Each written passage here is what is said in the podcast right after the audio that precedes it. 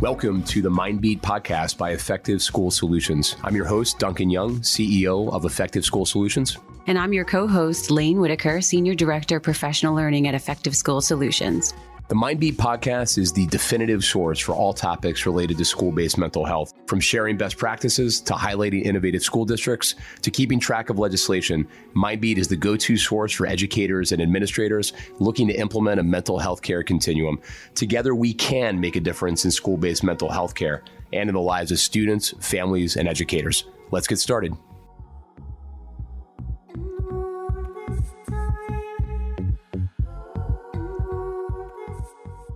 Hello, everybody. Welcome to the Mindbeat podcast. I am Duncan Young. I'm the CEO of Effective School Solutions. And I'm Laine Whitaker, Senior Director of Professional Learning at Effective School Solutions. We have got another fantastic Mindbeat episode for you today. Uh, we're going to be introducing in just a couple of minutes our guest for today, uh, John Crocker, who is the Director of School Mental Health and Behavioral Services in the Methuen School District in um, the state, uh, the great state of uh, Massachusetts. We're really excited to have uh, John uh, with us. Laine, how you doing? Pretty good, Duncan. How about you? Good, good. Yeah. So Laine and I were just talking. We're uh, in our little podcast setup here, and there's a giant digital clock uh, in front of us, which, for reasons we don't really understand, actually has the the temperature kind of on here as well. I don't know if this is like in the podcasting world, if you get above a certain picture uh, temperature, like your headset melts or something like that. But uh, I, don't, I, don't, know what the, the reason for that is. But, but it is it is 71 degrees in here. And Laine said, "Well, that's room temperature." And I said, "Is it room temperature?" So so Laine, what is room temperature to you? Well, like, uh, I have to tell you, I was I was recently traveling, and in my hotel room, I could not figure out what is the appropriate temperature. We started off on 68. It was already the setting when I got there, and I felt cold, so I put it up to like 71 and then I started sweating. So I couldn't figure out what it was. I had to open the door. I, I, can't quite figure it out. I remember when I was in a school setting, we actually had, uh, I was in an older building where we had individual uh, temperature settings in our room and it was a constantly a battle between like teachers and students over what is the right room temperature so uh, I think our school nurse used to stay like right at 70. So I guess it depends on how big the room is, ventilation, that kind of thing. But I, I, tend to be a little colder. I, I, you know, I do. I am a little colder. I feel like this is one of the great wedge issues in relationships, right? So this is a, with with my wife and I. This is a in constant, constant like conversation where like room temperature to me, I'm very cold natured. So mm-hmm. uh, 72, I'm, I'm a good mm-hmm. 72 person. She's 68. You don't you don't think yeah. that 68 versus 72 is a big deal? It's yeah. a big deal. I mean, it is four, four degrees. That's a hoodie in the house. It is. I don't want to wear a hoodie in the house. And then you throw you throw the kids and they're different like you know kind of thermodynamic properties kind of into mm-hmm. the mix, and it can be little bit of a challenge to uh, to manage it all. So yeah, uh, I yeah. want to still be like you know in regular clothes in the house. you know, my dad when I was a kid, I used to like have hardly any clothes on and go, I'm cold, and he was like, if you put some clothes on, you'd feel better. I'm like, no, I just want the temperature just to be nice and be pleasant, right? So I don't know. I'm not really sure exactly what it is, but uh, I'm gonna guess it's right around 70 for me. But are you the kind of person that in like January you want to be wearing like shorts like around your house or you In the house? Yeah, yeah, I huh. do. That's really why I think the East Coast I'm gonna have to figure out how to be a snowbird because uh, I don't like wearing hoodies and all that. My son is a real hoodie kid loves to wear hoodies, loves the fall, and he can he has a plethora of hoodies to choose from. I'm a sundress kind of girl. I'm I like to, you know, you know, not have a lot of being encumbered by clothes. I don't like layers. so I just need to be somewhere where it's naturally warm, where I don't have to wear a bunch of clothes. Got it. Got yeah. it. And that naturally warm place is like your 85 degree house in exactly. the middle of, just, middle of January, right? So good, good. To, 85 good to might be yeah. too hot. 85 outside is pleasant. I was actually I was in a, a, Lyft coming back from the airport recently, and uh, we were having a whole temperature thing in the car too. And I was like, you know, in the summertime though, I like it hot. Like I like 95 degree days. And the driver was like, oh no, that that's not going to work for me. I'm like, I, I don't know. I'm weird. I, I, like it like that. I like really hot summers. I used to live in the Central Valley of California where the normal summer temperature in like July would get up to like 110 degrees. Mm. So anytime you can like fry an egg on the hood of your car, That's hot. That's bad. And people talk about they're like, oh, it's a dry heat. Yeah. I'm like, no, dry heat, not dry heat. Say. 110 is 110, right? So. I was gonna say the humidity thing is a big deal on the East Coast. I can't, even though I've been to the West Coast, I feel like I've never been there during like the heat of the summer. So I still don't have a reference for that dry heat that they talk about. Sure. Yeah. All right. Well, let's uh, jump right into uh, our our uh, agenda for today. We're gonna get started with our top three list as we do every episode. We're uh, going to share three big ideas in response to a key mental health related question. Elaine, you're going to take us through our top three today. This is top three techniques for de-escalating students. I know something that you advise districts on quite a bit. Uh, yes. Uh, t- take it away. Share with us your your top three. Oh yeah, kids in many districts call me the reset lady. So this is a, a topic that I definitely love. Uh, so my three, my top three techniques the first one is stay calm. A lot of times, if you have an escalated person in front of you, it can trigger our, our, own stress response, right? And then we can add to the chaos rather than share our calm. So remain calm, reset yourself if need be, so that you can be a support for this person. Then I think a really great um, strategy is to do what we call active recognitions. So just validate the emotions of the person without validating the behavior, right? So that you can say, Hey, I can see you're having some really strong feelings right now. And just the acknowledgement that that person's having a hard time can automatically be a de-escalator that they now feel seen, they feel heard. You know, yeah, I am having a hard time. And, and then then you want to you know once you get to that place now where they're starting to uh, you know be able to discuss their feelings maybe you want to offer a, a, reset a reset strategy or a calming strategy a grounding activity breath work take a walk um, you know do you need a hug? Whatever it may be uh, for that person uh, a moment of gratitude. There's so many things that we can do but offer some type of reset strategy. Now, in a school setting, you may want to have a, a, pre-teaching session with kids, you know, to kind of figure out what's the best strategy for that person so that in tough times, you can go right to the things that you know work for that particular student. So that'd be my top three. Be kind, be respectful, even when that person's not being respectful to you and like sharing your, your calm, not your chaos give that active recognition and then offer some type of reset or calming strategy as a review there. I love that. I love that. I think really, really thinking through the things that as uh, you know, educators, what is within our control to handle some of those challenging kind of conversations that that come up. So uh, I think those oh, are yeah. fantastic. Thanks for sharing those. Thank you. Okay, uh, so our our next segment is our in the news segment.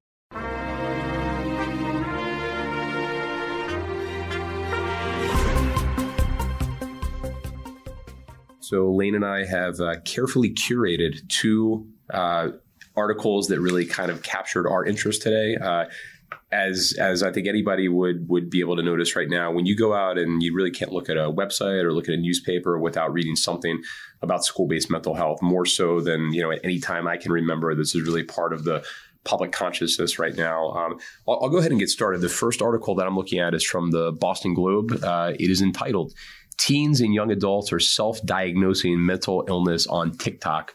What could go wrong? Um, mm. Um, and clearly, I think there's some challenges here. Um, you know, uh, as with all of our articles, we're going to post these on our social media feed. Uh, uh, uh, Twitter, Facebook, uh, LinkedIn. You can also find uh, links to these on the Effective School Solutions website, www.effectiveschoolsolutions.com. But some of the key uh, points from this article, uh, it's really talking about how TikTok has turned into a hot source of mental health info for teens and young adults. And I think if there's a positive spin on that, it's that I think this probably you know contributes to destigmatization. It can take students who might be feeling uh, isolated uh, with a mental health challenge they might be dealing with, and uh, uh, it gives them kind of a community and, and lets them know that they are they are not alone. But some of the um, not so great aspects that the article kind of really points out is the fact that experts are worried that vulnerable people with real mental illness are being led down sometimes destructive paths, and that many many uh, who aren't ill are being seduced into thinking that they that they are. So specifically, kind of suggestible people mistake having one or two symptoms with having the disorder itself. Uh, this references a study from uh, Corey Basch, who's a professor of public health at William Paterson University. And this really blew me away, Laine. She mm-hmm. looked at a study that looked at 100 TikTok videos that had the hashtag mental health hashtag. And uh, those videos collectively had over a billion, a billion views. B, mm. not a, not a, not an M. And then all of the videos also had like really high levels of uh, uh, comments. So uh, really high volume, really high intensity comments. And and I'm not going to go through the whole article, but when they went into the comments, there was some really uh, kind of sketchy kind of ad- advice there. So, mm. you know, I, I, think as with many things in, in life, this is kind of a nuanced conversation. Are there some benefits to having resources available via social media to destigmatize and raise awareness of mental health? I, I, think kind of the, the answer to that is is yes, but there's also a, a lot of you know potential unintended consequences with this, and you know I, I, think this is probably a good chance for us to remind everyone that if you do think that you are struggling with a mental health challenge, it's important to go see kind of a, a, a professional and not to rely on on kind of social media platforms like uh, like like like TikTok. Mm. Anything you want to add to that, Laine? No, I mean uh, you you took my thought when I uh, I was thinking the same thing at least it's helping to destigmatize because that's a huge problem in so many communities that, you know, mental health is looked at as a weakness. And, you know, so at least if it's on in social media in these mass numbers like that, then people are creating awareness around it. It, it probably doesn't seem like such uh, an unusual thing to have mental health issues. But yeah, when you're getting really bad advice, that could be very problematic, very problematic. So I want to introduce an article that was by CNN Health. This study finds huge increase in children going to the emergency room with suicidal thoughts. So from 2015 to 2019, prescriptions for antidepressants rose 38% for teenagers compared with 15% for adults. So this is rather disturbing. The uh, study published uh, in the Journal of Pediatrics, Pat- P- excuse me, Pediatrics used data from hospitals in Illinois, and the researchers looked at the number of children ages 5 to 19 who sought help for suicide in emergency departments between uh, January of 2016 to June of 21. And in that period, there were over 80,000 emergency department visits by people who were coded for suicide, suicidal ideation. So about a quarter of those visits did turn into hospital stays. So then, then the study found that visits to the ER and suicidal thoughts increased from 59% from 2016 to 17 to 2019 to 21. And then the, the uh, corresponding increase in cases in which suicide ideation was principal diagnosis rose from 34% to 44%. So this is uh, very alarming, but I can tell you that when I used to work with uh, pregnant parenting teen moms, we saw a lot of postpartum depression, and there were many occasions where we did have to bring uh, students to the hospital and it's it's a flawed system. I don't know what's happening currently today, but I know just you know as recently as a few years ago, we would take kids to the hospital. It's like a waiting game. You know, you're waiting in the emergency room all night. I mean, you could literally be there till the next morning, and then it's like you just kind of get sent home. So I don't know, you know, what support. Maybe it raises some alarms so that maybe there's some follow up care, but I don't really know what's happening in the emergency room or, or what care is being offered. Um, so I'd like to see some more supports in that area for kids who are um, you know feeling that way i would just like to add that if you or someone you know is struggling with suicidal thoughts or mental health matters that you should call the suicide or crisis life uh, lifeline um, or you can visit that website for sure yeah i mean that's a staggering statistic so yeah. let me just restate this to make sure i understand it yeah. Um, so the the visits to the ER for students with suicidal thoughts increased by 59% from mm-hmm. really from the direct pre-pandemic period to kind of the during and after the pandemic period, and that is yeah. incredibly concerning. I think you know relative to kind of our main audience here of uh, school district professionals, I think that obviously creates like a huge strain for uh, school districts. I think uh, many districts that we talk to are um, you know, uh, kind of reassessing their crisis plans, making sure that they've got the right resources, both internal and external, in place for for screening. And one of the things, Laine, I think we hear a lot about is you know, not just having the right processes to make sure students with suicidal ideation are getting screened in the correct way, but it's also making sure that when those students come back into the school mm-hmm. environment, that there is a good mm-hmm. landing spot for them, and that there's a good kind of like a, uh, you know set of you know wraparound services to help kind of retransition them back into the the school environment. I think that's another kind of huge gap that we continue to hear about as well. Agreed. Agreed. Uh, you know, we all have to do our part to help remedy this. So, um, you know, I'm glad that these studies are coming out. I, you know, I think that it's still going to be a little while to be more removed from the pandemic before we really know how bad it is. Um, but, but yeah, this is very concerning. Agree. Agree. Um, Okay, well let's uh, let's get into our, our guest for today, who's been waiting patiently with us. So, uh, uh, John Crocker Uh, welcome, John. John is the director of school mental health and behavioral services for the Methuen uh, Public School District in, uh, as I mentioned before, the the great state of uh, of Massachusetts. Uh, he has done so much in this role. He is overseeing the planning and implementation of the district's mental health initiative which is focused on the establishment of a comprehensive school mental health system in partnership with the National Center for School Mental Health. Uh, he also oversees the uh, district wide implementation of uh, PBIS. He has been a real thought leader in the area of universal mental health screening and in advancing the use of psychosocial data to inform the, the, the school uh, mental health staff's therapeutic uh, practice. Um, I, I, will say from all of the districts that we work with, we really admire uh, what John is is doing kind mm-hmm. of in Methuen, and we really look at the system that he set up as a real exemplar and kind of a, a best practice for kind of what a great high functioning school based mental health continuum uh, looks like. Uh, very notably as well, uh, John has also founded the Massachusetts School uh, Mental Health Consortium.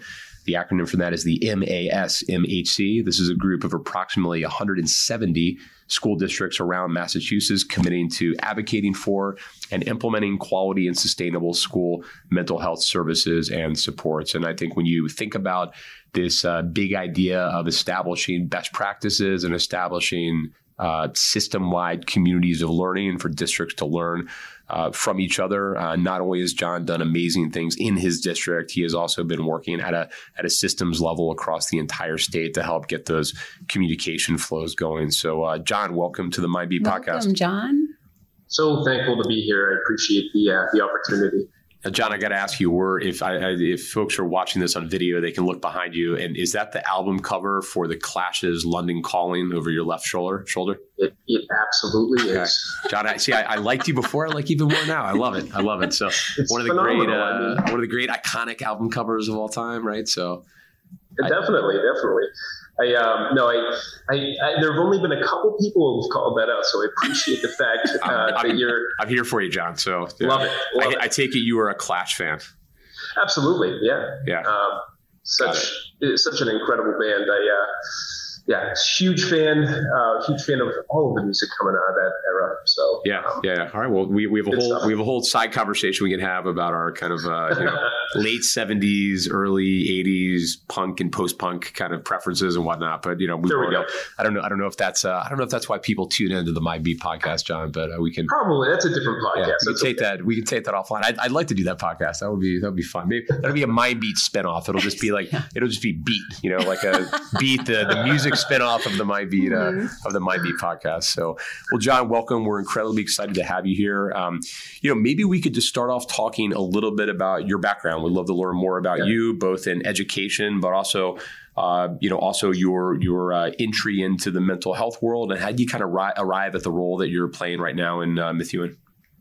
Yeah, no, I appreciate the question. So, I mean, I've been I've been working in public education for a while now, about 15ish years. And I started, um, I started in a social emotional special education program, really just assisting um, as a program assistant. This was when I was in grad school.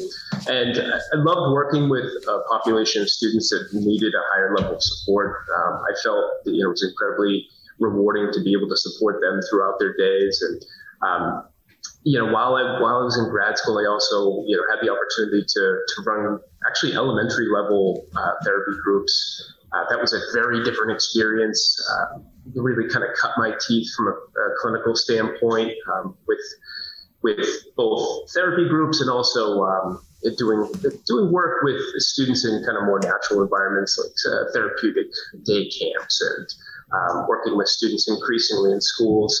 Um, I started out as a school counselor after my uh, graduate work at Methuen High School, and I truly just fell in love with the work, um, jumped into it right away. Um, fast forward a couple years, and I had an opportunity to serve as the administrator for that department at the high school was not something I was expecting to happen, uh, but I saw it as an opportunity to really push forward the agenda of our kids need a tremendous amount of, of help, and we should be organizing and structuring support such that we can get to the, at the time, about 2,000 kids at the high school. Um, so, you know, it became a passion project of mine to really just continue moving forward the therapeutic practice of not only not only in my therapeutic practice, but those of the uh, around me, and, and, really trying to install a, a more comprehensive program that would uh, support every kid and uh, provide an opportunity for them to uh, find success. So, you know, landing in this role, it's been um, I, I spent several years in that position and kind of increasingly over time, um, the recognition of the need of our students grew. The recognition of the need for our supports to need to extend to all buildings grew uh, to the point where I, I, ended up as the district-wide director, and now I serve as the director of school mental health and behavioral service um, for the district, uh, overseeing about 40 ish clinical staff members, school counselors, school psychologists, adjustment counselors, social workers.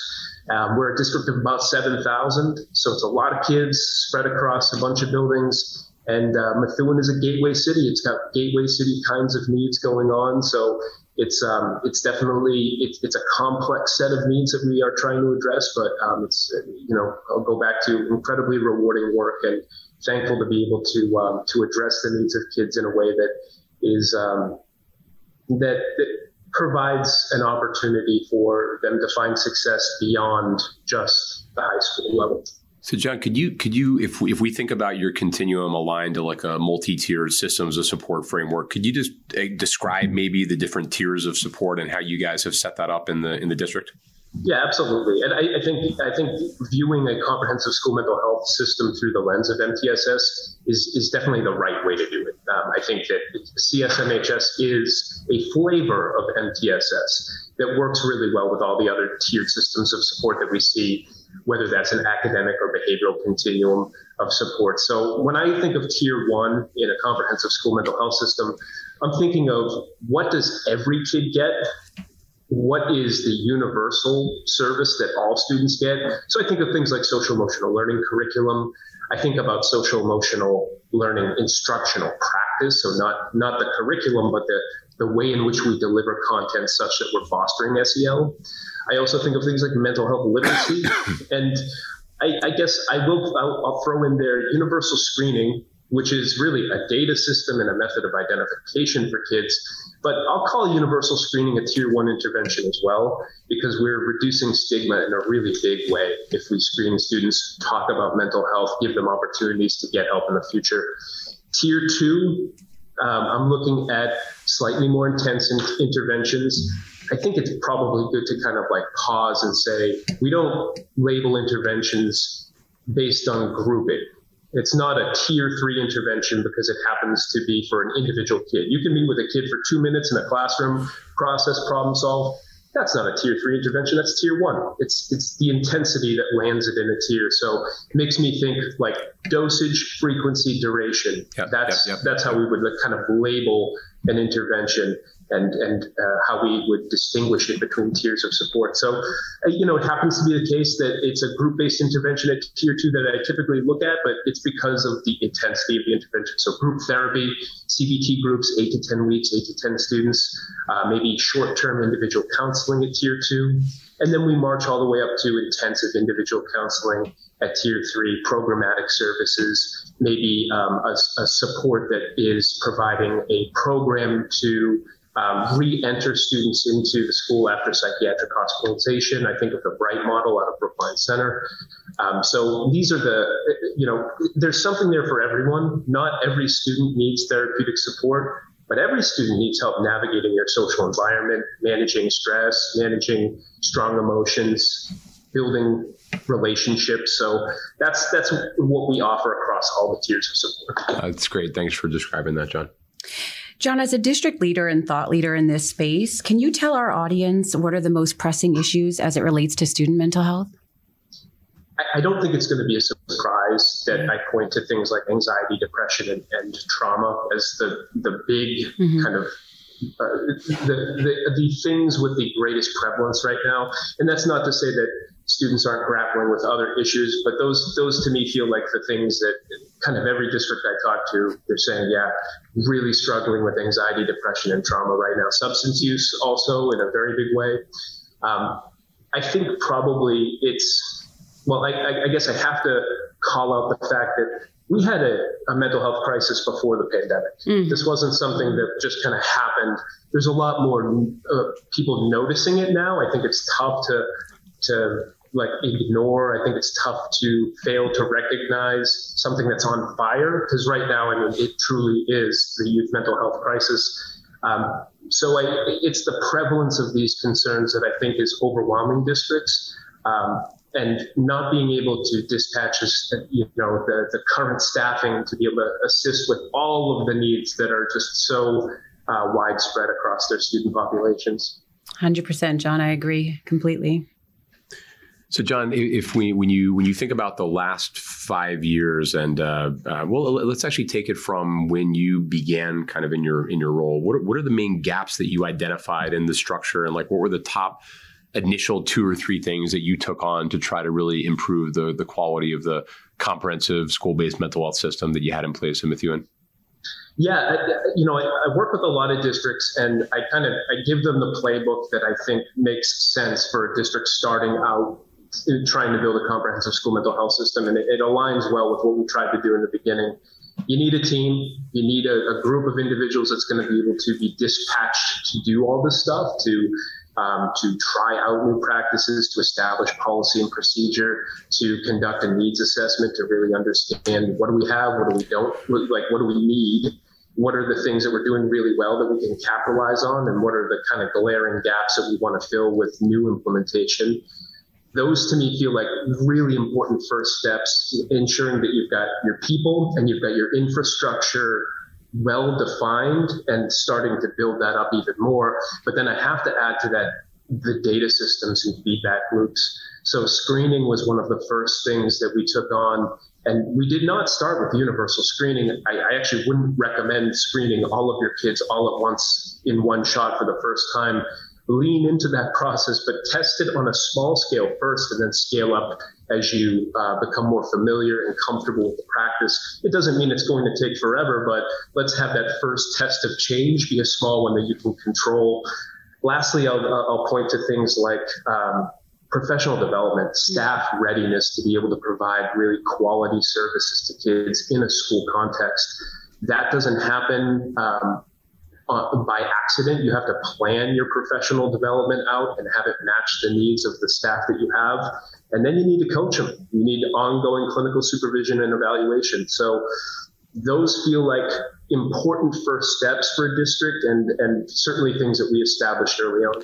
So I think implementing anything like this in a school setting, it's it's it's a challenge. I think we've all read the data on implementation science, and a lot of times, you know, you know, any organization implementing anything is often going to have that implementation dip after they get started with a new initiative. When you're working with districts and advising them, John, what are the most common kind of like uh, uh, pieces of an implementation dip? What are the most common kind of tripping points that the districts come up against, and uh, how do you advise them to kind of overcome those things?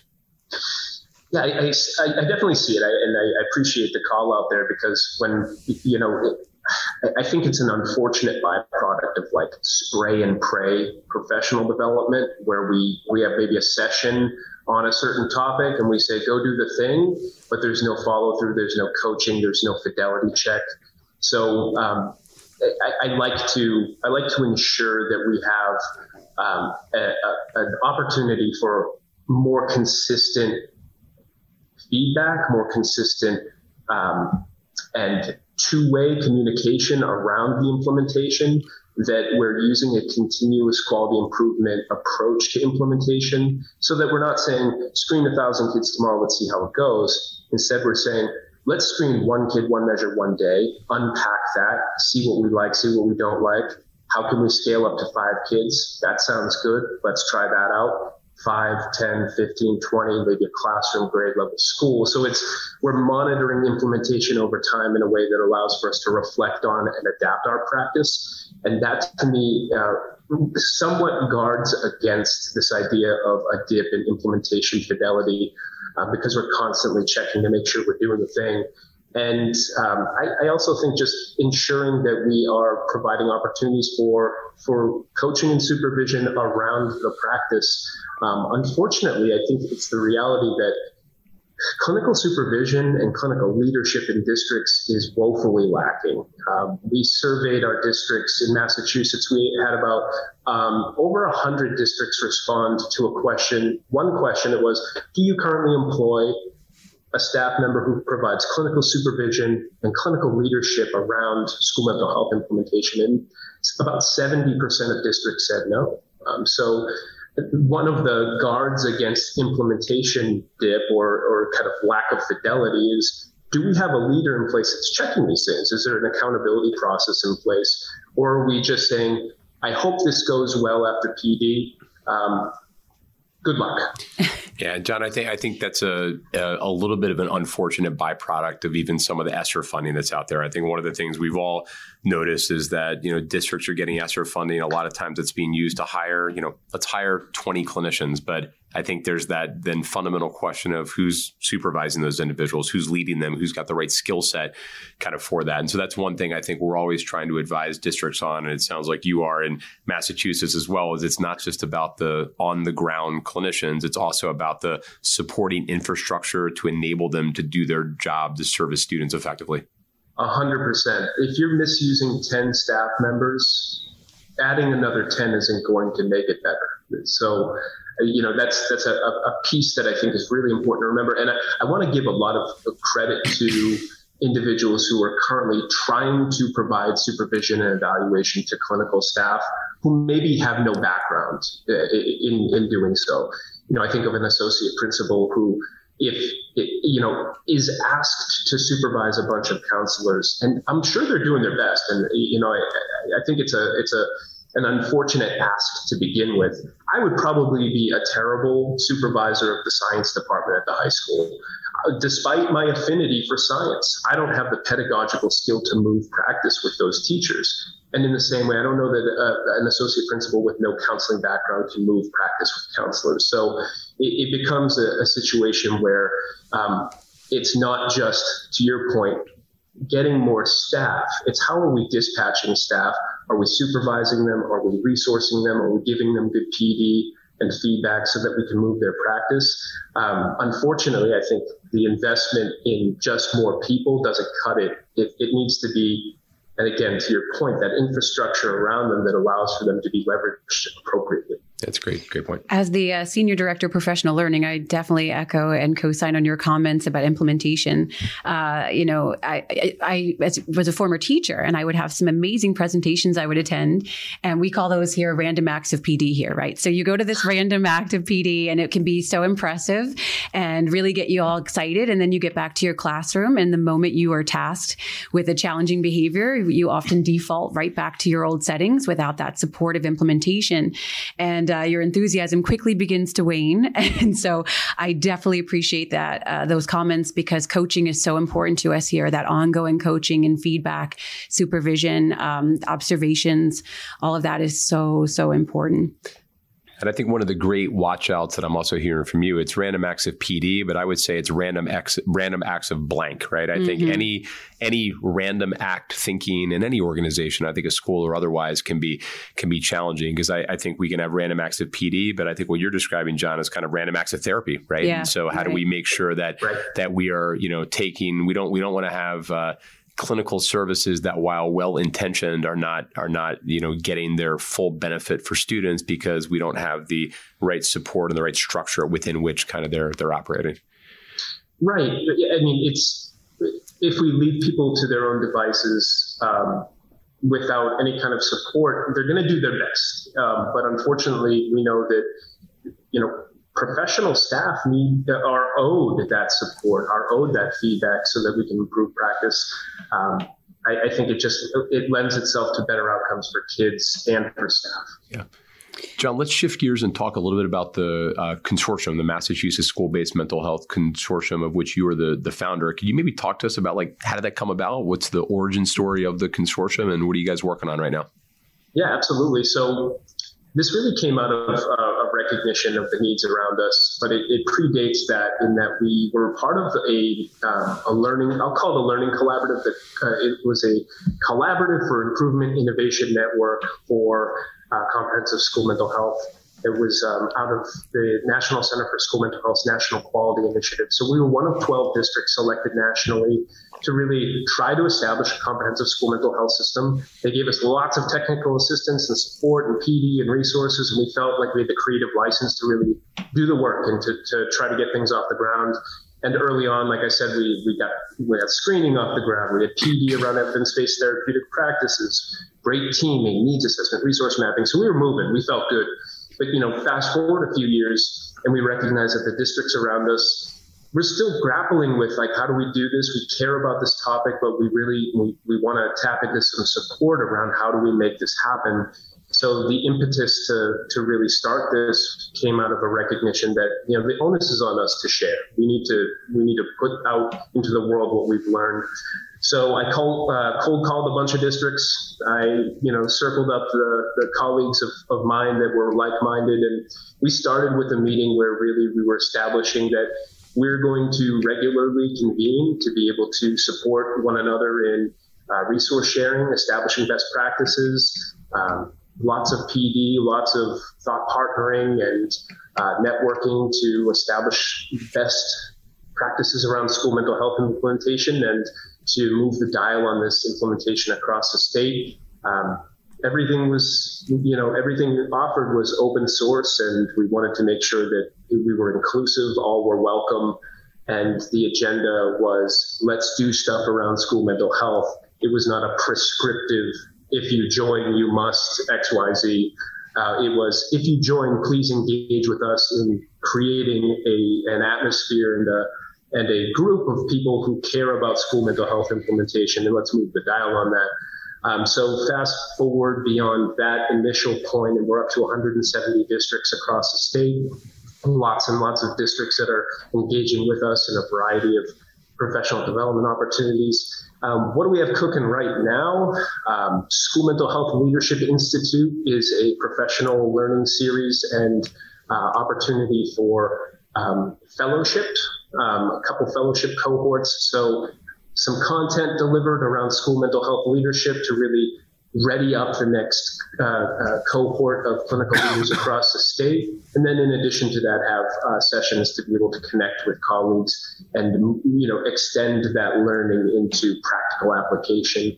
Uh, we are also offering a bunch of PLCs uh, through uh, an opportunity with the Rennie Center and the BRYT program at the Brookline Center, a partnership called Thriving Minds. Uh, these PLCs are designed to have content and application sessions combined. Uh, the topics range from uh, universal screening, measurement based care practices, establishing needs assessment and resource mapping practices, teaming, uh, cognitive behavioral therapy in schools. So lots of different topics that are offered to, uh, to groups of districts. And, um, and lastly, uh, w- one other thing that we're working on that we're really excited about is uh, delivering a series on trauma informed practice in schools mm-hmm. that is um, there's a coaching cohort and a learning cohort and we're going to provide direct coaching to districts to establish trauma informed practices across all tiers of support so a little bit of what's going on. Yeah, super impressive, John. Yeah. Even in prepping for this, we we were right. uh, we, we, we thought it was 150 districts. You let us know it was yeah. 170 districts. So it sounds like in the last like four days, you've had 20 additional districts uh, come on yeah. board. But but you know the the the fact that you're getting that kind of growth clearly shows that you're uh, just giving a lot of value to yeah. districts that are being part of this. It's very inspiring and important work. Thank you so much. So we know that there's a lot of issues in the, you know with the state of mental health in schools, but um, I know that there's always something going right as well. So can you tell us some of your your best success stories with this work you've been doing? Yeah, I'm, I'm real proud of the work that districts are, are engaged in across Massachusetts. The um, I know that the practice of universal screening is something that lots and lots of districts are trying to get off the ground, and I've definitely seen some movement there with districts, you know, piloting practice, expanding it across their district, starting small, but then you know eventually scaling up. That's been a, a huge win. I'm seeing that happen uh, more often.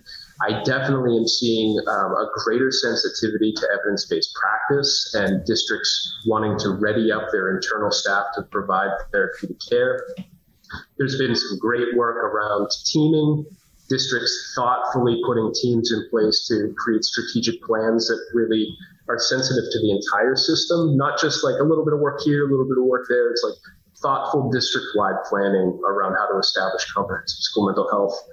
Um, I'm also, you know, I, I've got to throw out there that there's been uh, certainly a win in Massachusetts, and I know in other states around, you know, pointing money at this in a way that makes a lot of sense. Uh, there has been um, there have been a couple grant opportunities offered through the Department of Elementary and Secondary Education that have really provided the seed money for districts to establish comprehensive school mental health systems, and um, and that that is you know that's promising. It, it, feels good to know that it's being taken seriously and that a, a, a, a good pool of money is being pointed directly at this cause. So you know we're we're moving. There there are there are bright spots for sure. This is you know if I'm going to take a big step back and just call out the the bright spot that's kind of obvious is that everyone is attuned to this need at this mm-hmm. point. There, there, are very few mm-hmm. who are going to say, yeah, I don't know if that's a, a thing that we should focus on. Um, and that feels pretty good to not have to argue the point all the time. And that seems like a change even in the last five years, John. Mm-hmm. I, I, think I think it's been, eh, you know, there's not, you know, it's it's very difficult, I think, post COVID to to say, uh, hey, our school district doesn't have a role when it comes to delivering uh, kind of you know high quality mental health care. I, I, I think that's uh, definitely kind of a, a mindset that's a thing of the past for sure, and I think that's uh, you know maybe one of the silver linings, one of the bright spots coming out of the coming out of the pandemic. Um, so you know, couple couple wrap up questions. If you had um, you know, if you had, uh, you know, all encompassing magical powers at a federal policy, state policy level, and you could implement you know one single change when it came to uh, uh, kind of advancing the cause of school-based mental health, what would that be? That's that's some, that's heavy. Um, it's heavy, it's heavy. We're going we're going deep here. We're going deep on the Beat podcast, John. I've got my one wish left, and this is the, the, moment I have to spend it. All right, so um, I guess I guess I would um, you know I'm I'm actually very much a proponent of accountability, um, and I, that that might sound strange. Um, but I, I would love for it to be a requirement for districts to establish a comprehensive school mental health system that is inclusive of well trained school based mental health staff uh, that is engaging in screening regularly to foster proactive and preventative identification of kids, mm. that is providing tier one supports to all kids, and that has appropriate uh, clinical leadership to be able to guide that ship. Um, I think, you know, I don't know that that's a, a an odd ask, quite frankly. I, I, think it's, I think it just kind of makes sense. And when we talk about every single outcome being mediated by mental health, I think it's a strong investment too. Sure. Mm. I mean, it's the classic conundrum, I think, in U.S. education, right? Is kind of like, you know, the, the strength of the top down mandate versus the desire for local control and districts to kind of have their own approaches for, for innovation. I think finding that balancing act is uh, both in this area and I think across education always, always challenging. 100%. 100%. Well, John, in closing, we love to ask our guests, you know, what is your best secrets for maintaining your own mental health? What do you do on a re- regular, consistent basis to stay healthy in in, uh, in that mental health space? Yeah, I, I mean, I, I feel lucky that I I have a, a lot of stuff that I'm interested in and that keep me going, keep me feeling feeling well. I get outside a lot. Mm. I hmm. love hiking. I, I, mean, if it's a walk around the block, I'm happy. But you know, I, I do like getting out in the woods, um, trying to find some quiet time in nature. It's definitely a, a piece for me and happy to tackle a mountain here and there too. That'd be it's fine with me. Um, so yeah, just you know, staying active, staying out in the woods, and and yes, while I'm on the trail, the Clash is playing. I was gonna say, right? That, that was my next question, John. So I was kind of like, is, is, you listening to the Clash something that takes place when you're in the woods, or, or are you focusing on the quiet and the solitude in the woods, and then you you go home and it's it's nice cla- it's, cla- it's Clash time at that point. So yeah, got it, got it. Way so, to bring it full circle. Yeah, yeah. All right. Well, John, uh, really appreciate the time. Uh, always enjoy talking with you. Uh, you and I have had a, a, chance to sit on a, on a panel together, and uh, you know, from that very first time that that we met and interacted, I just really appreciated kind of your your intelligence, your humility, and uh, all of the great things that you're doing, both in Methuen and across uh, you know the the state of Massachusetts. So uh, appreciate you and yes. uh, thanks for uh, being our guest on the podcast. Thank today. you, John. It's been a pleasure. Thank you so much for being with us. Absolutely a pleasure to be on here and uh, to, to be able to chat with you both. I, I, truly appreciate the opportunity and, and your focus on this topic. It's um, it's very much appreciated. So I wish you the best. Thanks, John. Take care. Likewise. Have a great day. All right, Laine, we're gonna we're gonna wrap up with uh, you know our standard ending here of what mm-hmm. has inspired us this week. Do you want to uh, kick kick us yes. off here? Well, this is uh, also ties into uh, my original piece about de-escalation strategies. I told you I'm often referred to as the reset lady in school districts. So this past week, I was in an elementary school talking to a fifth grade class, and the teacher asked me if I would um, spend some time explaining what a reset is to kids. And for our audience, a reset is just basically uh, emotional regulation practice. It's realizing that I'm in my stress response, fight, flight, freeze, or fawn, and uh, how to get back to my, you know, the best version of myself, that kind of homeostasis. and so as I'm explaining this to students, the way I like to explain it is that it's sort of like um, your Apple device or any device for that matter sometimes our apps don't work properly and we don't throw away our thousand dollar device. We usually power it down or, or, you know click out of the app or power it down and when it comes back everything is working properly right? So as i explained this to these students not only did they understand the assignment but they started shouting out different ways or, or i shouldn't say shouting they were very polite and, and respectful. They were um, sharing different ways that they could reset like coming up with it on the spot. And i was so inspired by this. They were saying i could take a walk. I can talk to my parents. I can listen to music. I can do some coloring. I can build. I, there are a lot of kids that like Legos and found that building um, would help ground them so I just was really inspired that kids really do understand reset, appreciate the value. And then, oh, here's a little extra. Um, I've seen this happen a lot, but it did happen in this particular school where the uh, faculty was saying that, you know, now there's a need to give this presentation to parents because the kids are going home and resetting their parents or their siblings. And so the parents are going, this it. is working so well. What is this thing? So they need more information about how they can also be practicing resets at home. Um, so I, I, just was very inspired by yeah, that great yeah. tool that can work yeah. kind of in, in school and in yeah. the home. So oh, anywhere on the soccer field and you know other places where there could be conflict um, or levels of high stress. Absolutely, Excellent. that's a great one. So yeah, so my, mine is a little bit. Uh, this will be a little bit wonky, uh, but but one of the things that we're doing here at Effective School Solutions, we've been doing a lot of uh, kind of data investigations, looking at some of the data that we have about um, you know, students who are participating in therapeutic services. And one of the interesting projects that we're looking at right now is trying to find a linkage between uh, things that might come up in a therapeutic session and determining whether or not those things might be predictive of students having a higher risk or a higher probability mm. of uh, like an adverse incident in the future, a significant behavioral outburst, an mm. incident of suicidal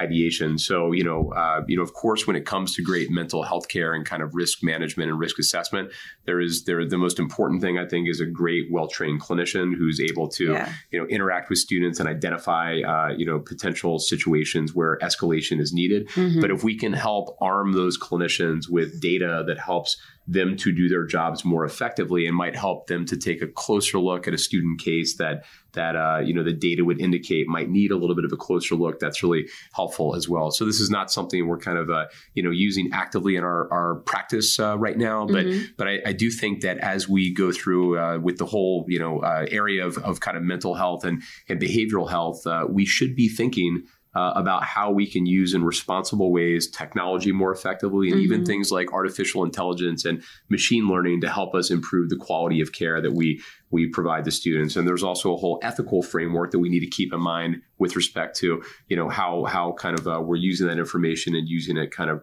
responsibly but not just for effective school solutions but across the entire you know field. I think this is going to be uh, something that will be really really important and a big topic of conversation here in the next five or ten years I love that. Yeah. I do. That's a great trend.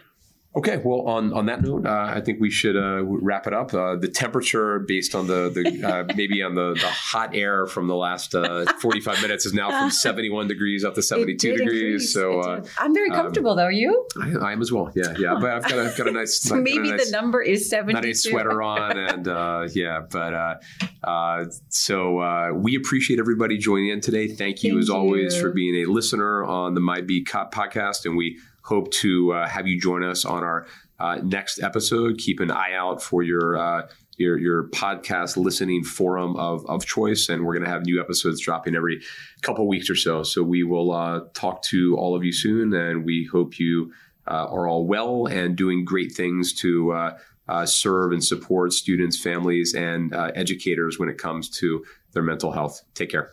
Bye. The Mindbeat podcast is a production of Effective School Solutions. Mindbeat represents the opinions of Duncan Young, Laine Whitaker, and their guests on the show.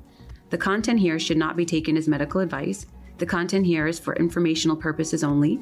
Please consult your healthcare professional for any medical questions. This podcast should not be used in any legal capacity whatsoever, including but not limited to establishing a standard of care, in a legal sense or as a basis for expert witness testimony.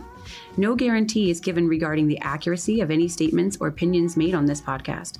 If you or someone you know is experiencing a mental health crisis, please call the 988 Suicide and Crisis Lifeline, the SAMHSA National Helpline at 1 800 662 HELP, or your local healthcare provider. Bye.